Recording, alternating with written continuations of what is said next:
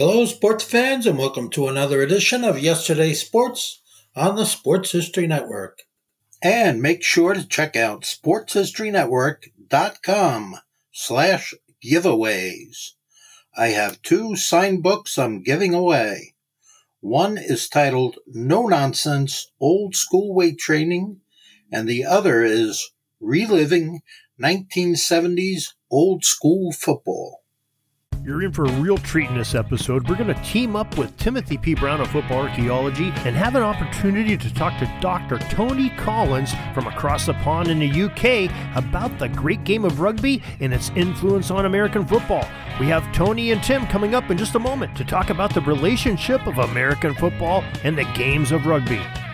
This is the Pigskin Daily History Dispatch, a podcast that covers the anniversaries of American football events throughout history on a day to day basis. Your host, Darren Hayes, is podcasting from America's North Shore to bring you the memories of the gridiron one day at a time. So, as we come out of the tunnel of the Sports History Network, let's take the field and go no huddle through the portal of positive gridiron history with pigskindispatch.com. This podcast is part of the Sports History Network, your headquarters for the yesteryear of your favorite sport. You can learn more at sportshistorynetwork.com. Hello, my football friends. This is Darren Hayes of PigskinDispatch.com. Welcome once again to the Pigpen, your portal to positive football history, and welcome to a special edition of the Pigpen as we are going to go into some great history of football and not just American football. We're going to go back much further than that. And to help me along the way here, we, have got a couple of guests. Uh, I, I, think uh, possibly this first one, we can't even uh, give him the title of guest anymore. Timothy P. Brown of footballarchaeology.com. Uh, Tim, welcome back to the Pigpen. Thanks, Darren. Glad to be back here and uh, especially looking forward to, to this conversation. Tim, you uh, approached me a few weeks ago that uh, you had contact with uh, someone very special and an expert in football history, uh, a little bit differently than what we, we normally talk about. And maybe you could uh, give us a brief uh, synopsis of that. Yeah. So, you know, as if, you know, those who read my, my blog on a regular basis know that I've been doing a a series on the original rules of football, so from 1876, so the original rules of gridiron football. And in doing that, uh, you know, it's at that point it, football was rugby, and so in trying to get a better understanding of of of rugby, um, you know, I I had had been doing additional research and had come across uh, Tony Collins, who's uh, now professor emeritus in in the UK at a university, and he's, uh, you know, Tony, you'll be able to tell us otherwise, but I think you're kind of the foremost authority uh, globally on the origins of these various games we call football. And so, anyways, um, because I had come across some of his information, we eventually, you know, I eventually, or we kind of reached out to each other, connected, and had a conversation, and just thought it'd be great to to have Tony on here uh, with you and let your guests kind of get a get a different flavor of of the games that we uh, love across the world. Yeah, the listeners, we are in for a real treat today uh, because, as uh, Tim just said, you know, Tony is indeed an expert. Now, just just listen to his bio line. He is, uh, you know, from the UK. He's a social historian specializing in the history of sports.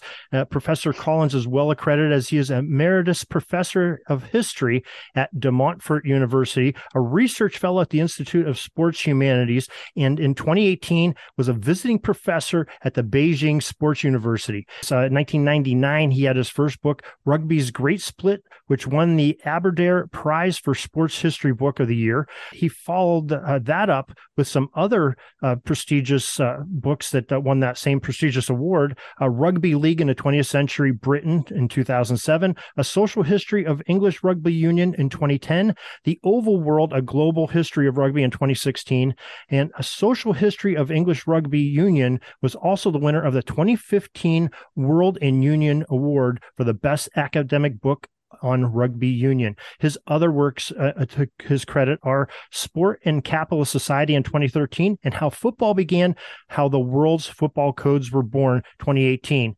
Uh, Tony Collins, welcome to the Pig Pen. Well, thanks for having me on it. It's it's an honour to be here. Um, I only hope I can live up to your billing, which is uh, uh, um, fantastic. So thanks very much. I mean, I, I, am also listening to the to the podcast, uh, an avid reader of Tim's blog. So it, it's great to be here. Well, I think we both, uh, I speak for Tim, we both thank you for that. Uh, it's quite an honor to have you on here and quite an honor to have you looking at uh, some of our work too. So, uh, Tony, maybe you could just give us real briefly, uh, you know, we, we saw all your accreditations and your books and everything. How, how do you, did you get to this point in your life where you were such an expert on rugby?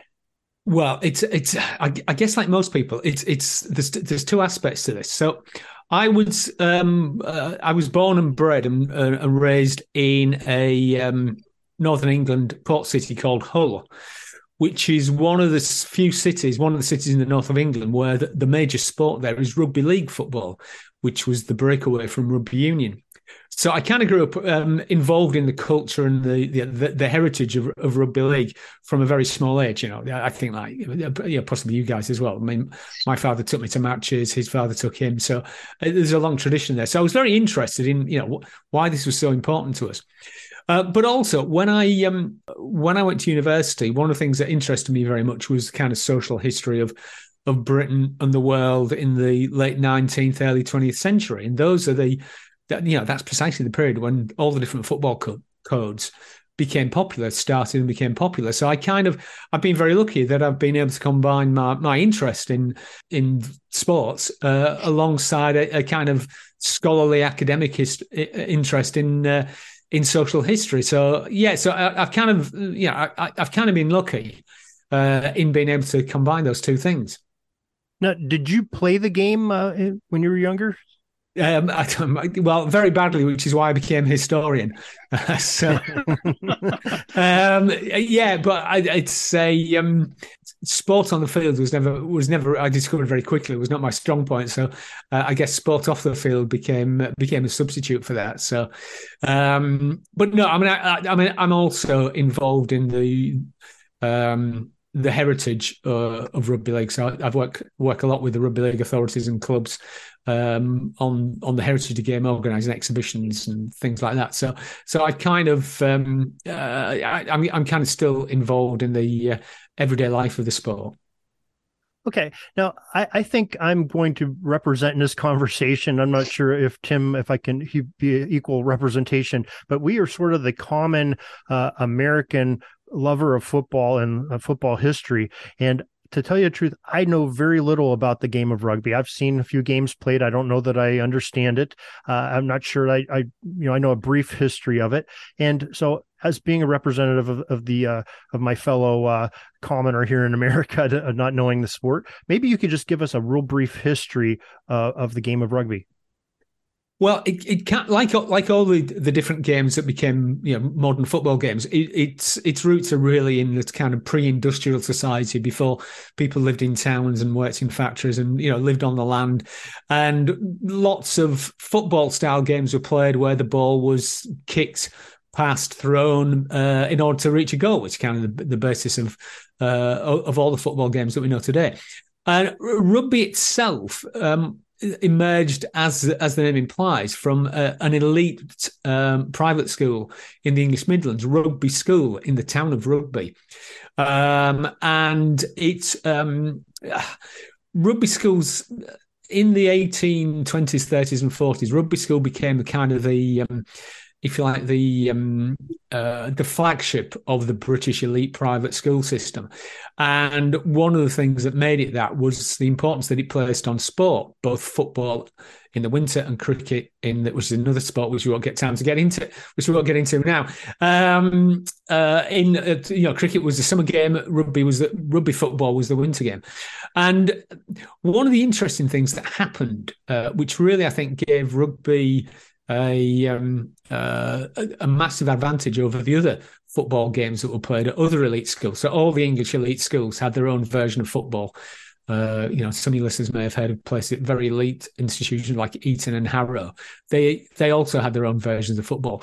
But rugby's became popular beyond its school because of the popularity of a book called Tom Brown's School Days, which you may have heard of, um, came out in 1857, was a massive, massive bestseller, a kind of uh, the equivalent of Harry Potter, but without the magic. Um, and at the core of Tom Brown's school days was a, was a football match played under rugby rules. And um, the popularity of the book meant that you know people not just in Britain but people in the English speaking world decided that um, you know rugby football was an important part of uh, a young man's education. So so the game had a kind of uh, moral importance, not just a and a, you know, not it wasn't just a, a, recreation or an entertainment. So it had this moral educative uh, importance. Um, and that meant that other schools took it up and also that you know people in the general public read the book and wanted to play the game. And um, yeah that's also the case in the states as well. I mean that's uh, tom brown school days sold something like a quarter of a million copies in the states and perhaps most famously um, teddy roosevelt uh, um, said that this is one of two books that every uh, every red-blooded american boy should read. So so the game really rose to popularity on the back of Tom Brown's School Days. And that laid the basis for its um, uh, for its its spread around the English speaking world. Okay, now that, that definitely clears it up, and that's probably, uh, like you say, that's how it came across the pond here over to the states. Now, Tim, I, I know you have a, series of uh, questions that you'd like to and ask Tony about. Uh, you know, taking it up from that point where rugby's in the states, and uh, you know, sort of the transformation into what we know as the game of American football. Yeah, and I guess I'd I'd like to back it up just a little bit because one of the things that I think, um, so I've read you know Tony's book, How Football Began. And um, for me, the really fascinating thing about it is that, you know, I call it, there was a stew of different folk games that, you know, over time, some of them became more formalized, like rugby, you know, developed established rules in the association game. So just wondering if, you know, Tony, if you could talk a little bit about kind of what that looked like in England, this you know mishmash or stew of games, and then how it starts diverting or diverging into some of the different football codes that we know today. Sure. Yeah. Well, uh, th- there's two aspects to it. First, as I just mentioned, that um, the elite private schools in England each had their own uh, code of football rules. Um, but also there were uh, regional variations as well. So there were, so there were games of football played with widely varying rules, some of them, most of which actually resembled rugby in the handling as well as kicking the ball was allowed.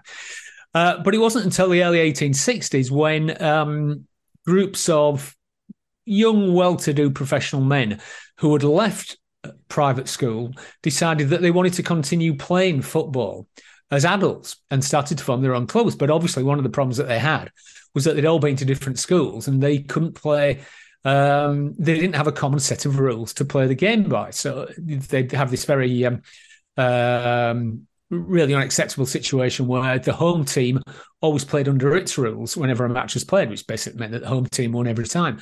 So it's not very interesting uh, for the players. Um, so in 1863, uh, a meeting was called in London to try and form uh, an organisation which would come up with one set of rules that would unite all the different football clubs and the schools to play the game under one set of rules, um, which led to the formation of um, the Football Association. However, it wasn't successful, and there was lots of um, uh, infighting, politicking, rivalry. And the Football Association was founded in 1863, but a number of a number of clubs were involved in the discussions, which preferred a more handling code of football. Um, left the Football Association. And eventually in 1871, they formed the Rugby Football Union, which was the game that organised the clubs who based their rules on the rules of, of rugby school. So it's those two organisations really that set the um, set the agenda for the consolidation and codification of the two different sets of rules. One of the big things that helped um, that helped soccer under the Football Association was the fact that the Football Association started a national knockout cup competition in 1871, the FA Cup, which meant that, uh, which soon became very popular and had great prestige. And that meant that if you wanted to enter the cup and stand a chance of winning, you had to understand their rules and play their rules to a high standard.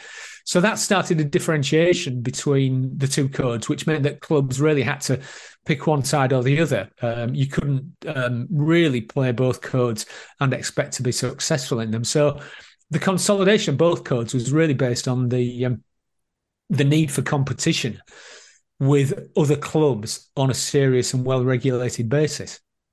Yeah, interesting. And so, so the while that was going on in the in the, the UK over here on the uh, on the western side of the water, um, you know, both in Canada and the U.S., uh, you know, the same kind of situation occurred. You know, elite young men were playing local codes, uh, but then they started adopting both soccer rules and rugby rules. And my understanding is like, so I think probably most listeners will know that we picked up rugby through McGill University.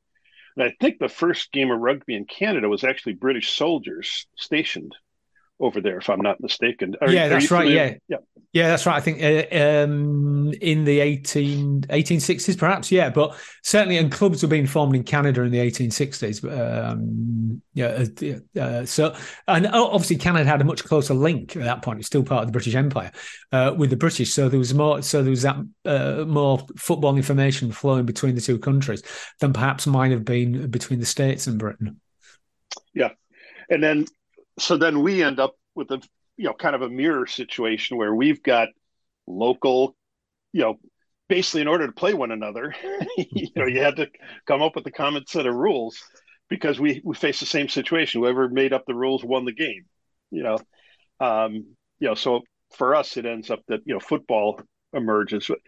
You know at the time um so you know this is kind of similar or taking off of, of what Darren said, where you know most Americans think of of rugby the way it's played today, you know, not the way it was played yeah. in the 1870s.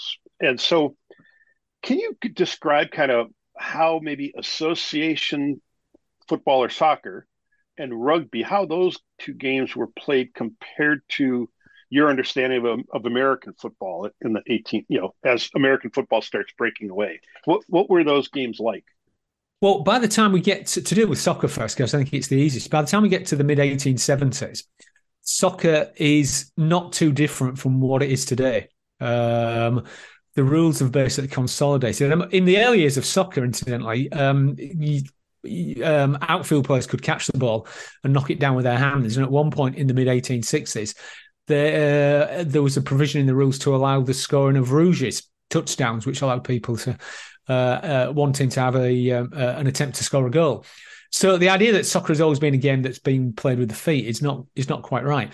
But certainly by the time you get to the um, to the 1870s, it's it's basically 11, 11 players, no outfield player uh, uh, could uh, touch the ball with the hands. Only the goalie uh, could touch the ball with the hands. So it didn't really change that much over the well between then and now.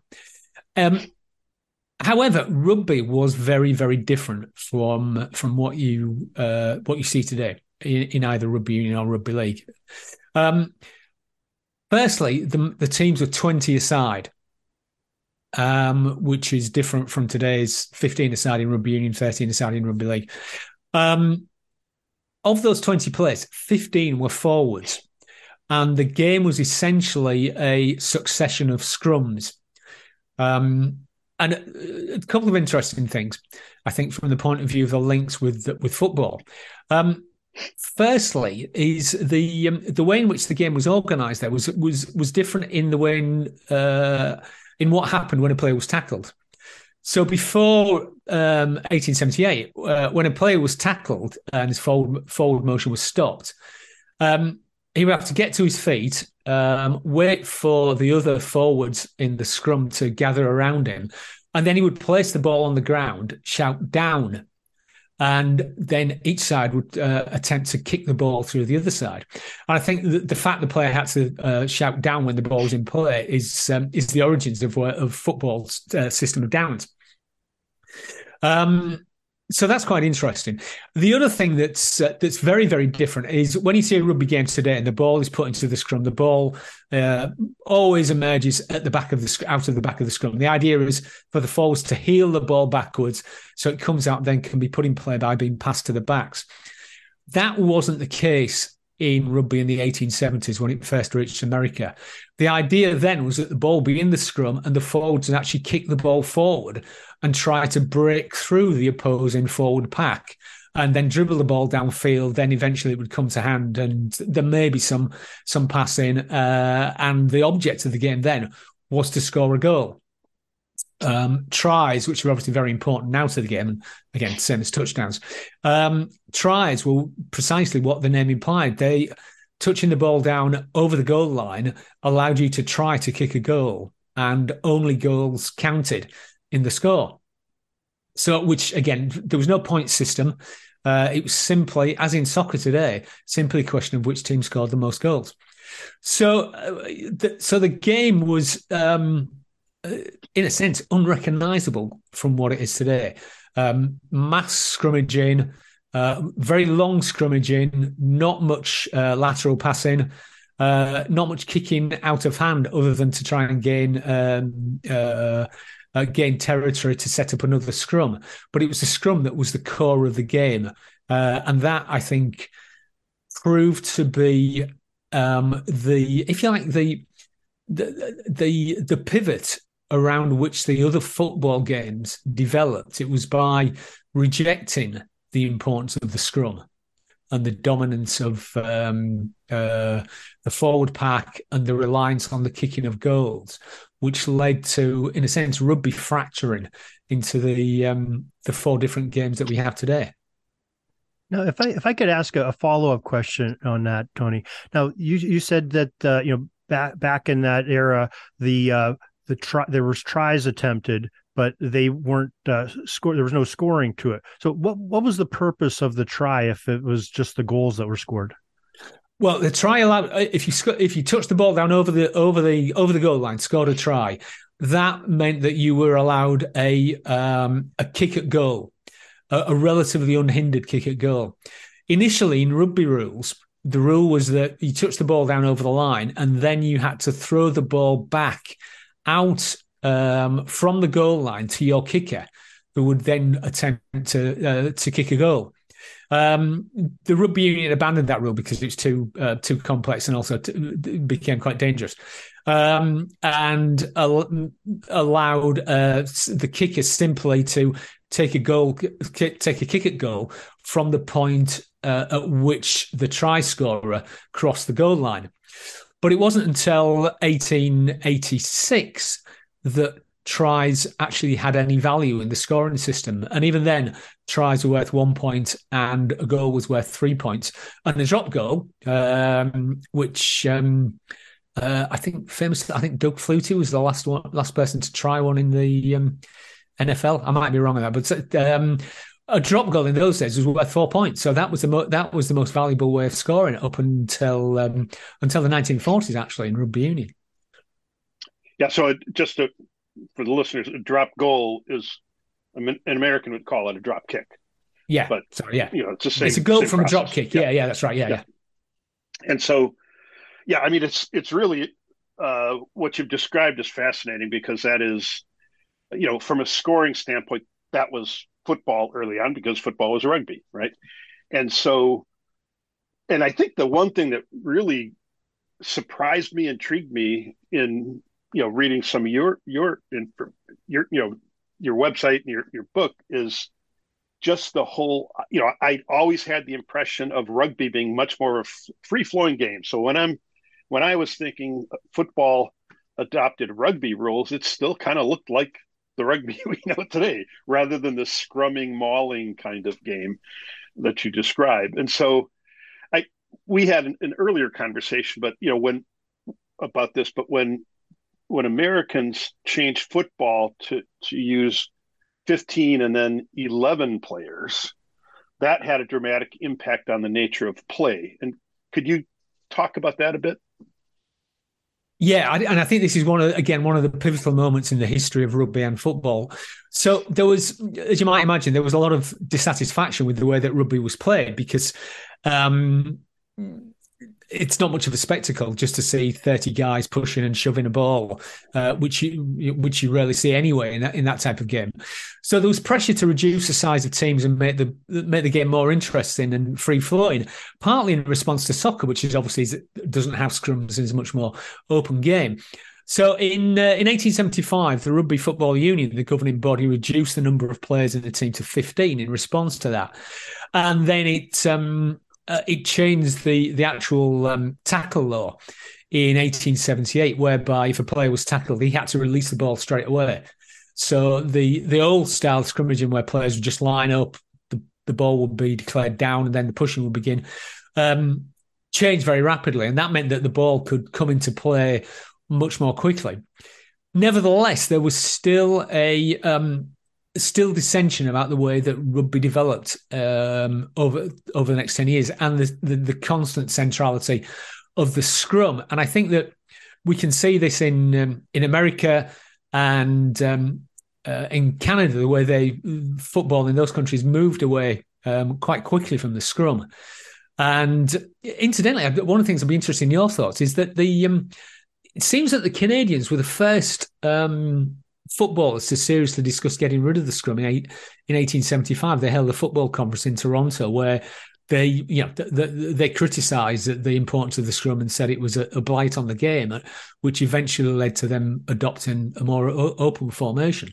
But that was also true within rugby in, in Britain and Australia as well, because there were lots of complaints about the the importance of scrummaging, the fact that the game wasn't more open, the fact that goals were regarded as more important than tries, which certainly people in the north of England, South Wales, and Australia in rugby felt that tries were much more important uh, and much more interesting for spectators, and also, you know, much more scientific in the uh, in the way they use the term scientific in those days.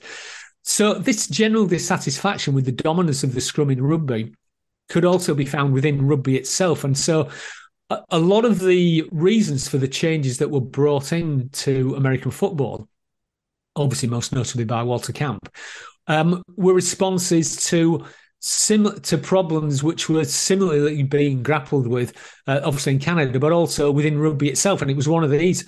This was one of the factors that led to the um, the breakaway of the um, uh, of that led to the formation of rugby league in uh, 1895, which again moved away from having so many scrums, reduced the number of players on the pitch to make the game more open and more attractive. So it's that type of it's that late 1870s period where football starts to become football as we know it is also a crucial period for the the subsequent development of rugby and the way that rugby itself split into two sports. Yeah, and you know, in, in an earlier conversation, we had talked about how when football, you know, in a game of 20 or 15 on a side, it was easier in a sense to keep the ball in the scrum. Once you have only 11 players and you start dropping a couple of them back off off of the line so you have fewer forwards now all of a sudden it's easier for that ball to get out of there right? And, and to to heel it back. And so then then that leads to the passing and openness. So I mean, if if I've understood that correctly, in many respects, American football or possibly Canadian, you know, rugby at the time, kind of generated that openness, or was the first to generate that kind of open game, as opposed to the scrummy, mauling, you know, game of the past. Yeah, I think that's true. Um, yeah, as we've discussed before, I think the um, the adoption of 11 aside teams meant that the you know even if you wanted to have scrummaging in a similar way to what you had in rugby it's very difficult because you haven't got enough players and as soon as you start to kick the ball forward then the ball is going to come out of the scrum and if you kick it forward your opponents are going to get possession. Um, if you're trying to hold it in the scrum as was a common tactic within rugby um, you really don't have the numbers to keep the ball in the scrum for very long. It's it's going to come out. And so I think that immediately raises a question of what do you do and how do you control the ball? Um, which obviously, you know, football um, solved by the um, by the snapback. Um, Canadian football had a similar thing with um, with the with what they call a scrim. And eventually, in rugby league, they also introduced what was called the play the ball, which was a similar type, similar type of thing, and still is a similar type of thing to the um, to the original snap in football, where the ball was rolled back with the foot by the centre to the to the quarterback. And you know, if you watch a game of rugby league today, you'll see that when a player's tackled, um, he stands up, puts the ball, and then uses his foot to roll it back um, to what rugby calls the dummy half, but is kind of equivalent to uh, to a quarterback. So for the uh, probably the typical American, can you distinguish for us rugby union and rugby league? Yeah, yeah, it's it's a big question. In, uh, two minutes. In two, in two, two minutes. minutes. All right, that's um, that is uh, that's the toughest challenge of the week. That one. Um, there's essentially two two aspects to it it's essentially it revolved around the question of payment for players. The the leaders of rugby, the Rugby Football Union, were um, committed to the amateur ideal. In the north of England, where the game of rugby was very popular amongst industrial workers and became a mass spectator sport, and at one point was more popular than soccer, um, players had to take time off work to play the game, uh, to train, and so they lost wages. And so clubs in the north um, started a campaign to allow players to be paid what they call broken time payments, which was compensation for having to take time off work. Um, the leaders of the rugby union said, no, this is just tantamount to professionalism. We're not having it. And eventually they started to ban players, suspend clubs. And that led to the um, the strongest clubs in the north of England deciding enough was enough and that, you know, we want to have a game where players are allowed to be paid. Um, it's a spectator sport, and we think the players should be, uh, you know, p- paid in the same way as other entertainers are. And in 1895, um, they broke away to form what was initially called the Northern Union, but became known as the um, uh, later became known as the Rugby League.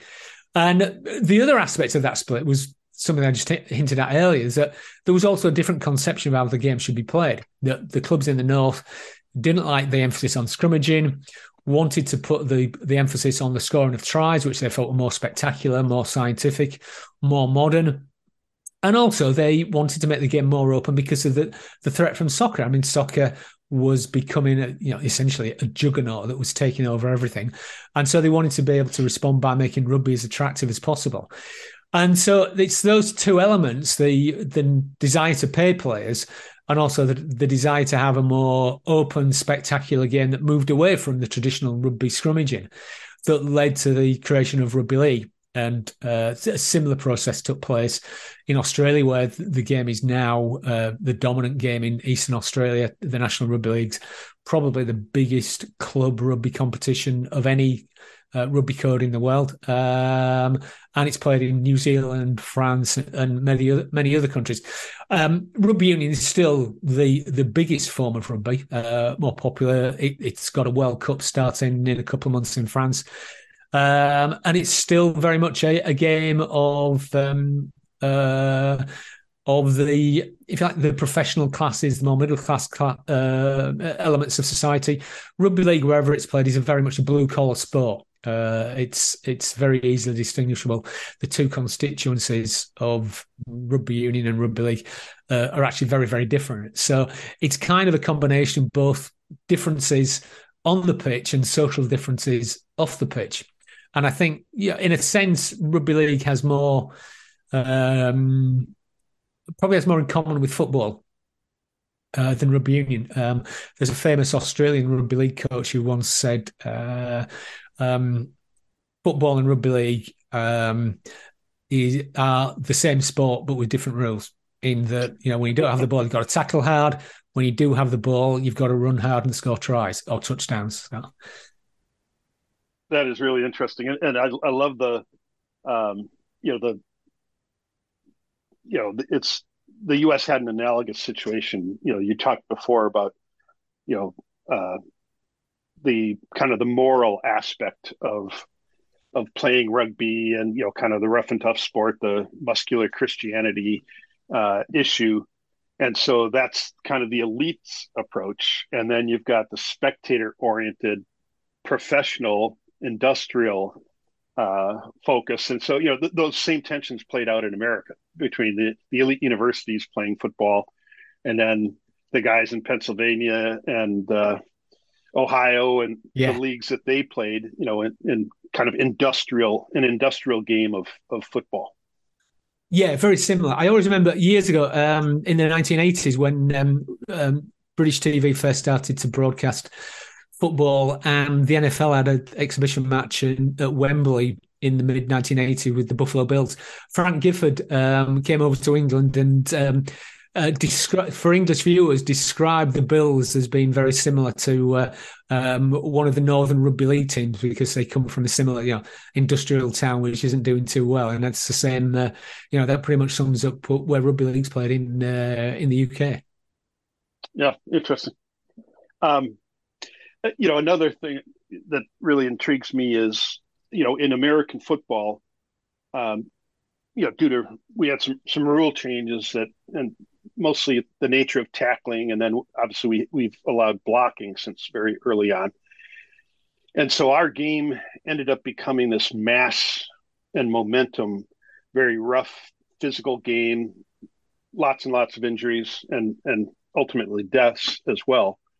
And so did did the, did other football codes go through similar kinds of experiences?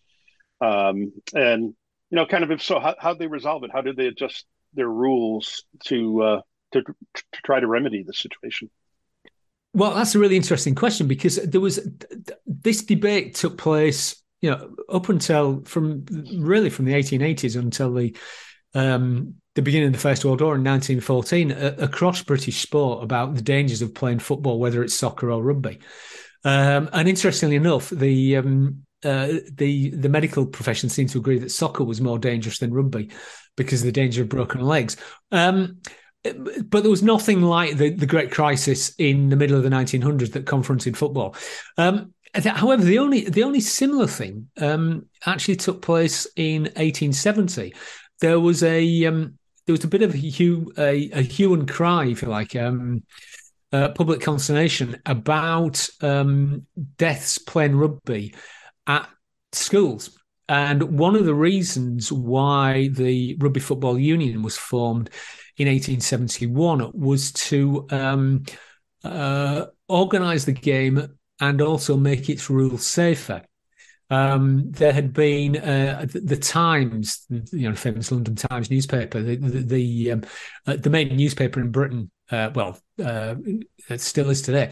Uh, the Times had a, a, kind of campaign against the playing of rugby because uh, it, it, carried lists of um, you know young men who'd broken legs, broken collarbones, and who had even died playing the game. And so one of the um, one of the motivating factors for the formation of the rugby union was to was to make the game safer and make the rules a bit safer. Um, so you can see very strange things in the first set of rugby union rules, such as um, you can't use iron plates um, uh, or you know, steel toe caps on football boots.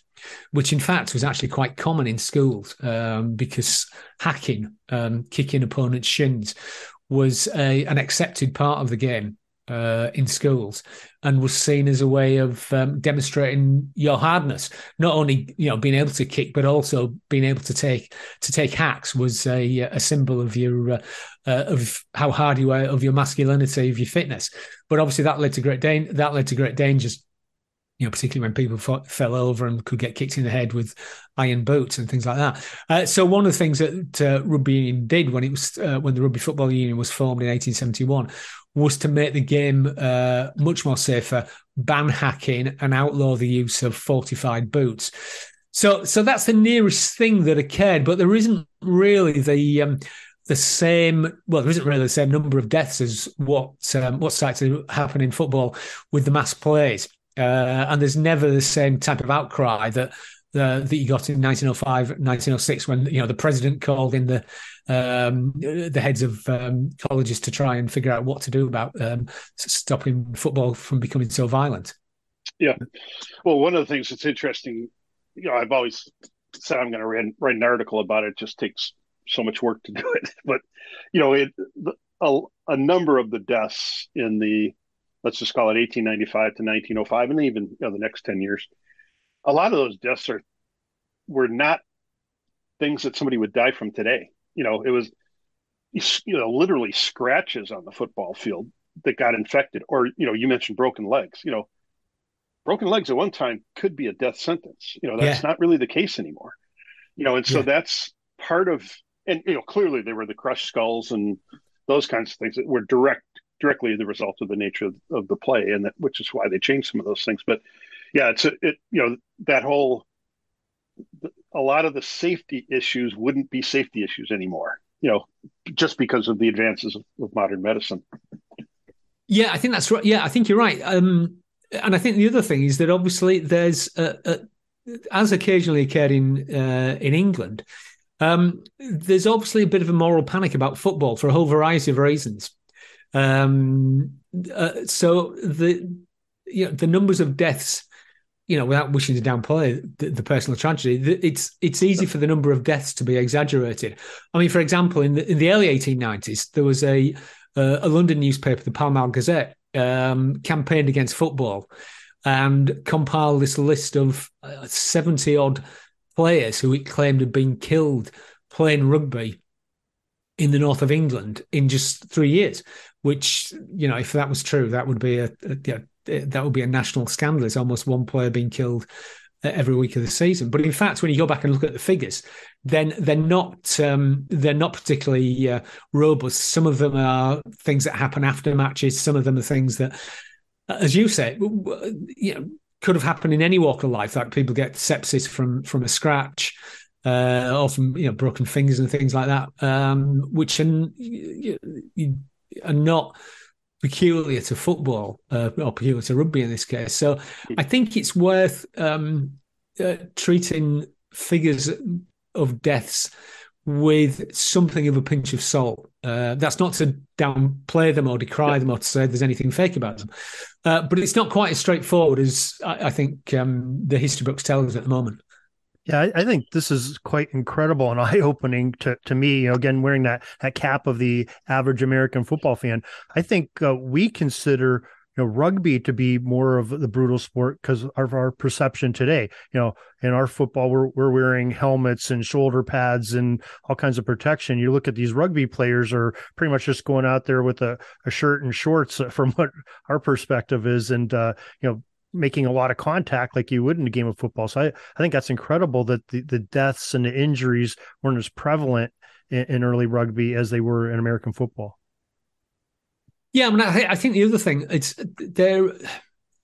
There's, you often get this, sometimes when football fans and rugby fans get together, you get this debate which is the toughest, mm-hmm. and the fact is they're both different. I mean, one of the things I think that makes um, you know f- football is obviously a game of short bursts, and the fact that so much emphasis is placed on uh, yardage means that there's much more force and impact in tackles than what you normally get within rugby. But then again, in rugby, you've got to tackle and run with the ball usually for a full 80 minutes, which, you know, footballers don't do. So, that, you know, the difference, as I say with all football codes, when people try to say, you know, my game's better than yours, my game's tougher than yours or anything, each one has its own challenges and each one is, uh, has its own strengths. So it's, uh, they're not, it's not really worth comparing in, in any way, I don't think.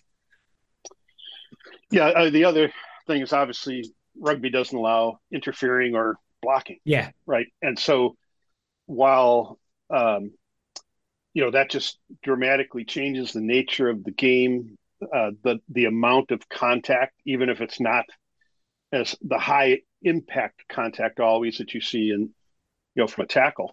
Um, yeah. But, you know, I know, you know, rugby's got its own concussion issues, you know, that, uh, you know, yeah, similar to what football faces. Yeah, exactly. Yeah, yeah. So uh, just wondering, um, did any other games at you know at different points allow the armoring of players? You know, the padding and you know, football from early on had you know no hard surface or no hard uh, materials, so no iron, no. I believe it's called gutta percha or gutta percha. Yeah, you know, it's yeah, yeah. synthetic from Indonesian trees, right? Yeah. Or like a tar plastic sort of substance. And so, you know, that rule existed for a long time, which is part of the reason why helmets were fairly soft until say 20s.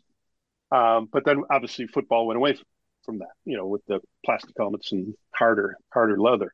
But did did any other games kind of have a period where they started allowing more padding, or is it has it pretty much been you're on your own, baby?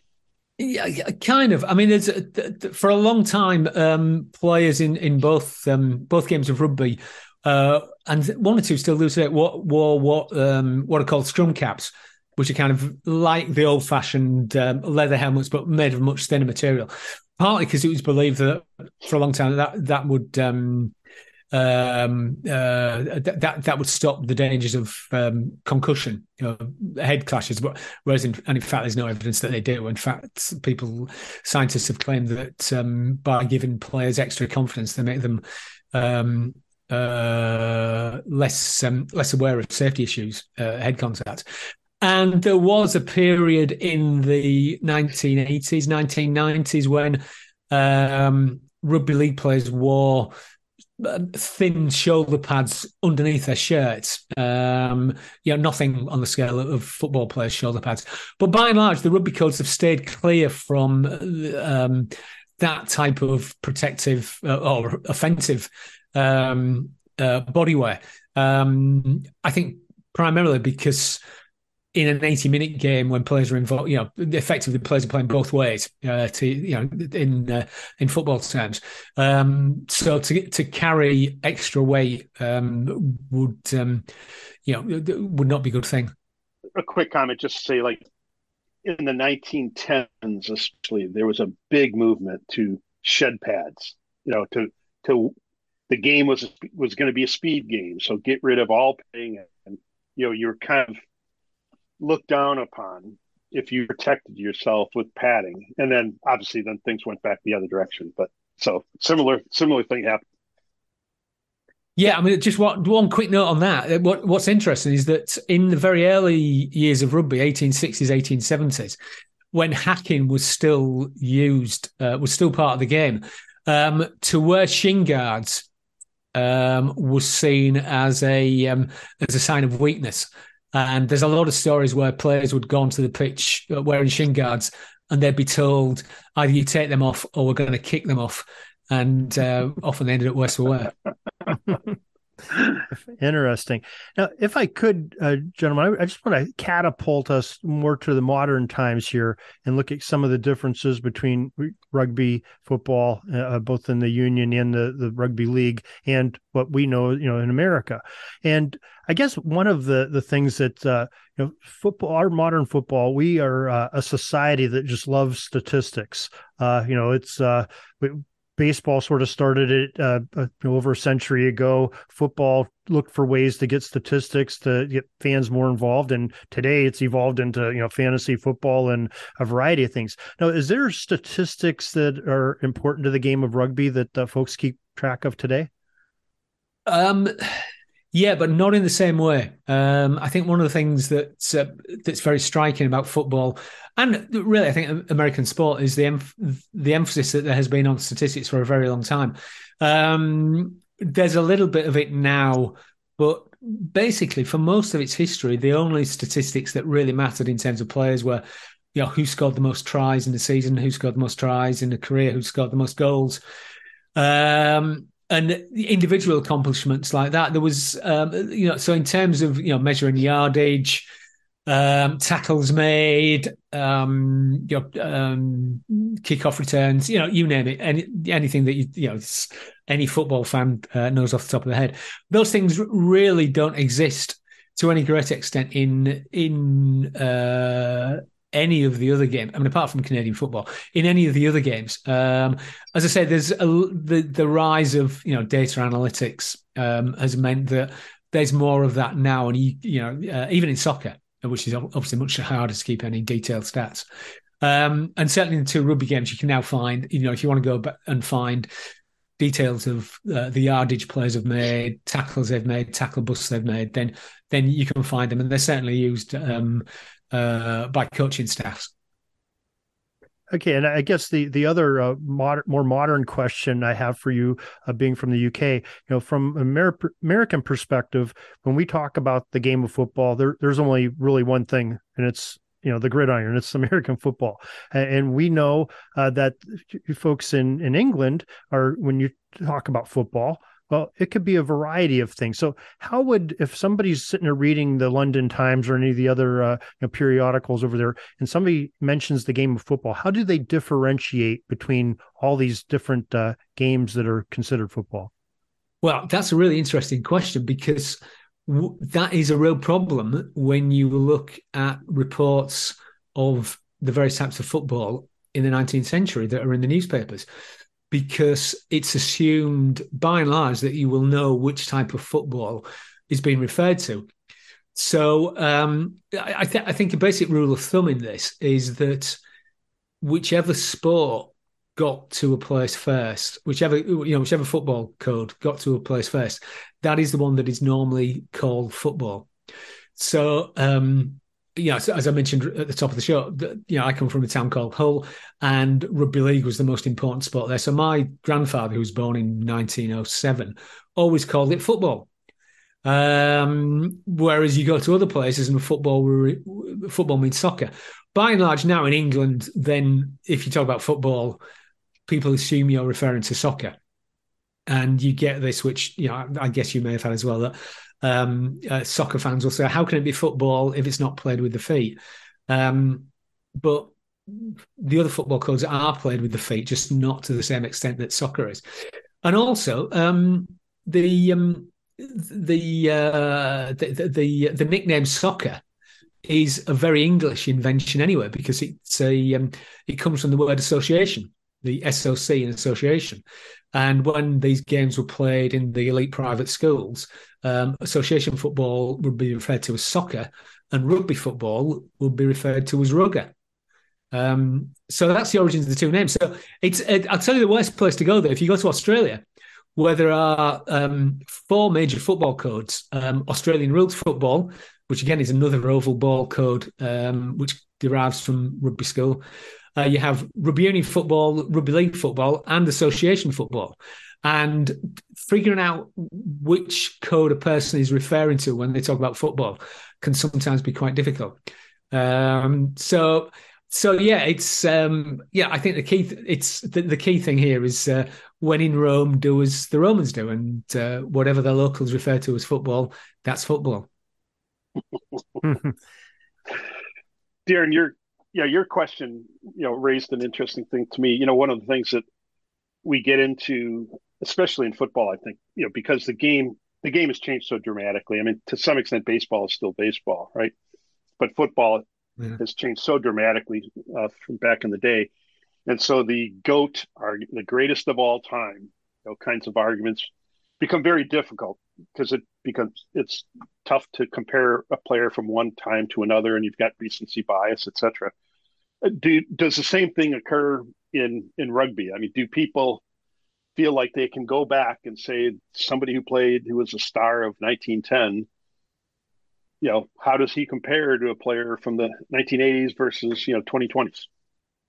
Yeah, it's a really difficult issue. I mean, I've um, um, I've been involved in um, panels where you decide, um, yeah, who the, who's the greatest player of all time, and um, it, it's it's almost it, it's pretty much impossible because um, obviously, as a historian, I've got much greater knowledge of players in the past than a regular fan, um, and you know, naturally, your your bias is towards players that you've seen play um, and you know have have had an impact that's still felt today. So it's it's an incredibly it's an incredibly difficult thing. And as you say, I mean, uh, when I first started watching football on British TV in the 1980s, it's um, it, it's a very different game today when I watch it than what it was when I was watching uh, Mike Ditka's Chicago Bears win the, win the Super Bowl in '85. So, and that's true with the other games as well. I mean, rugby union has changed a tremendous amount. Not least the fact that in the past 40 years, it's gone from being a purely amateur sport to being a fully professional one. And it's changed its rules to become, in a sense, a little bit closer to rugby league. There's more emphasis on the scoring of tries, less emphasis on scrums, but it's still its principles are the same. And again, rugby league has changed very much. Um, I think one of the interesting things uh, is the impact that football has had on the other football codes. Uh, American football's had on the other uh, football codes, particularly the rugby codes. I mean, I think uh, you know Canada is an obvious example where um, Canadian, what was originally Canadian rugby, slowly transformed itself, um, partly under the influence of what was going on south of the border, uh, to become you know twelve-a-side, um, three down gridiron. Um, but I think when you look at rugby league, rugby league has also been influ- influenced quite heavily by football over the years. So, for example, uh, unlike rugby union, there's you only have a limited number of tackles uh, with which to score. So, um, originally in, in 1966, um, there was an unlimited number of tackles, which kind of similar to the problem that faced football in the 1880s before three downs were brought in. Um, teams would just hang on to the ball uh, as long as they could, and uh, uh, particularly if they got into the lead. And so that was that was changed in 1966 when the rugby league authorities brought in a system of uh, what you would call four downs. We we call four tackles, and then that was changed to open the game up a bit more to. Uh, um, six tackles in the early 1970s. And I was struck by uh, something you wrote, Tim, on at the weekend about um, Eddie Cochems at Wisconsin, who actually proposed um, five or six downs without a without any yardage requirement, which is essentially the system that rugby league plays yeah. today. You, you you have the ball six times, and if you don't do anything, if you don't score, um, you turn it over to the other side. So there's you know, despite the fact that you know we're in the 21st century, the games appear to have never been further apart. There's still a little bit of influence going backwards and forwards, and obviously, yeah, Pete Carroll at. Uh, uh, at the Seahawks is a big fan of uh, rugby tackling. So there's uh, so the the those links that existed between the sports, the the different types of football in the 1870s and 1880s, there's still a little residue of that around today. In our modern times, now I know we've seen it in the NFL, even even uh, recently, where some former uh, legends of the game of rugby have come across in the United States and tried their hand at American football, trying out for uh, you know an NFL team. Uh, I know for a while there we we in the NFL we had uh, some players from Europe that were put on like a practice squad to develop yeah. them, but I haven't really heard other than maybe a kicker uh, making it into American football from one of the other items of, uh, of football, rugby or whatever. Has has it, anything ever gone the other way where an American football player has uh, become something substantial in the game of rugby? Um, there's a couple of uh, footballers. Um, one was a guy called um, uh, Al Kirkland, who uh, I think he played semi-pro football. I don't think he was. I don't think he's ever drafted into the NFL. But he came over and quite a, had quite a long career in in British rugby league. Um, there was a more short-lived um, uh, guy called Manfred Moore who went to play rugby league in uh, in uh, Australia uh, in the 1970s. Who I think may have played for the Saints. I'm not sure. I'd have to check that one out. Um, but interesting enough, probably the most the most influential football player who came to play rugby to play rugby union was a guy called Pete Dawkins who came to Cambridge mm-hmm. University in the late 1950s. I think he was a Heisman Trophy winner. Yeah, uh, yeah, from Ar- Army. Yeah, and yeah, uh, and Pete Dawkins was the man who introduced the spiral throw in a, in rugby union when the ball goes uh, out of bounds or into touch, as we call it. Um, the, it comes back into play through what's called the line when the two sets of forwards line up alongside each other and balls thrown back in, uh, and they they they lift up and try and get the ball and put out to the backs. Um, for a long time, um, the ball was simply thrown in like soccer style over the head. Uh, sometimes it's thrown underarm, upwards and over. Uh, but it was Pete Dawkins who, uh, when he came to Cambridge, introduced the um, um, the torpedo pass. Um, sorry, the spiral pass to um, uh, to the line out, and that's the system that is used um, throughout rugby union now for for putting for bringing the ball back into play in a line out. So um, yeah, so Pete Dawkins has probably been the most influential American footballer ever uh, to play rugby because the what he introduced into the game into the 1950s is is still um, prevalent today. Uh, Tim, Tim, do you have any uh, further or follow up questions to, to ask Tony? Uh, no, I, you know, I mean, partly the interest of time. I mean, I we could stay on here all, afternoon. Yeah. Mm-hmm. Um, but uh, I, I, just wanted to say this is like you know I don't know, uh, Darren, from your perspective, but certainly from my perspective, this is the greatest of all time session for the podcast. I mean, I, I just this has been fascinating. It's so much fun to, to to hear your perspective on these things, Tony. It's it's really really fun. Very much appreciate it. Yeah, me too. It's really enjoyable because I think one of the problems that we have as football historians is it's very easy to get kind of tunnel vision. Um, uh, and so you know you, you, just look at your own your own football, um, and I think these type of discussions when you step back and then think, well, hey, there's a there's a lot in common here, and certainly you know certainly in the history and the, the origins that yep. were you know were of the same same parentage. Uh, but even you know even today, and the way in which problems are dealt with, um, the way innovations are brought into the game, I think there's there's a lot that well, I think there's a lot of the games can learn each other on the pitch, but also as, as historians, I think there's a lot um, there's a lot of value from discussions like this, and uh, long, long may they continue. Absolutely, I agree.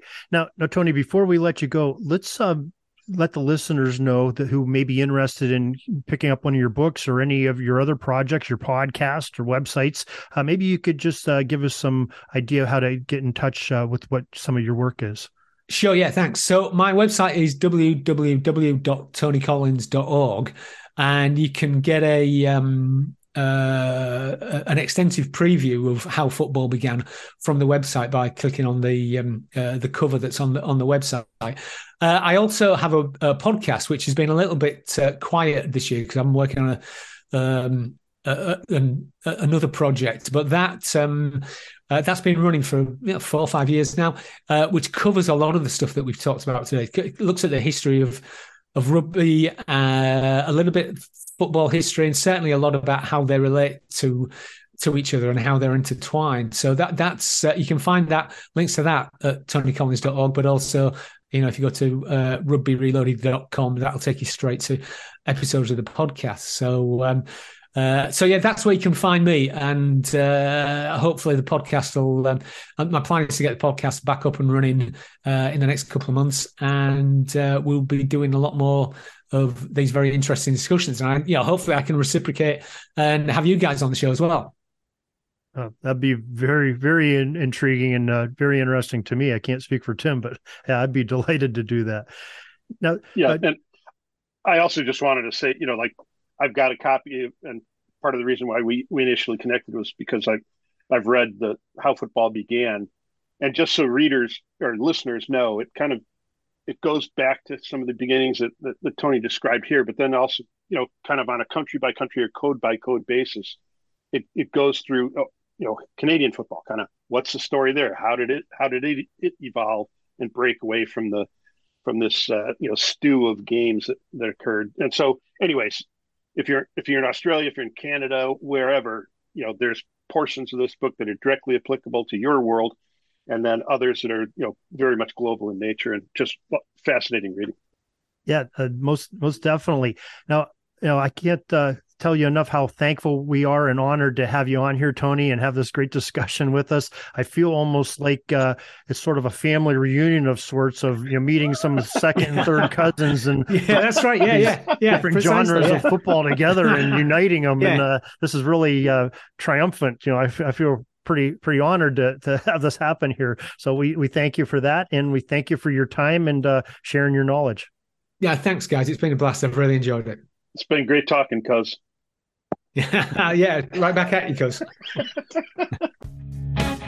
Peeking up at the clock, the time's running down. We're going to go into victory formation, take a knee, and let this baby run out. Thanks for joining us. We'll see you back tomorrow for the next podcast. We invite you to check out our website, pigskindispatch.com, not only to see the daily football history, but to experience positive football with our many articles on the good people of the game, as well as our own football comic strip, Cleat Marks Comics. Pigskindispatch.com is also on social media outlets Facebook, Twitter, Instagram, and don't forget the Pigskin Dispatch YouTube channel to get all of your positive football news and history. A special thanks to the talents of Mike and Jean Monroe, as well as Jason Neff for letting us use their music during our podcast. This podcast is part of the Sports History Network, your headquarters for the yesteryear of your favorite sport. You can learn more at sportshistorynetwork.com. Hey there, football fans. This is Ross, the host of the Pigskin Tales podcast. I just need a few moments of your time to talk about the host of the Pigskin Dispatch podcast, Darren Hayes. He's expanded the Pigpen to search out information on the history of all team sports. It's a quest to find out about the competitors, teams, and places chronicled throughout athletic history through the uniforms and gear the participants used and wore and he is taking you, the listener, with him on this educational journey to preserve sports history on the Sports Jersey Dispatch, found here on the Sports History Network. His newest podcast, called Jersey Dispatch, is all based on the jerseys that all the greats used to wear.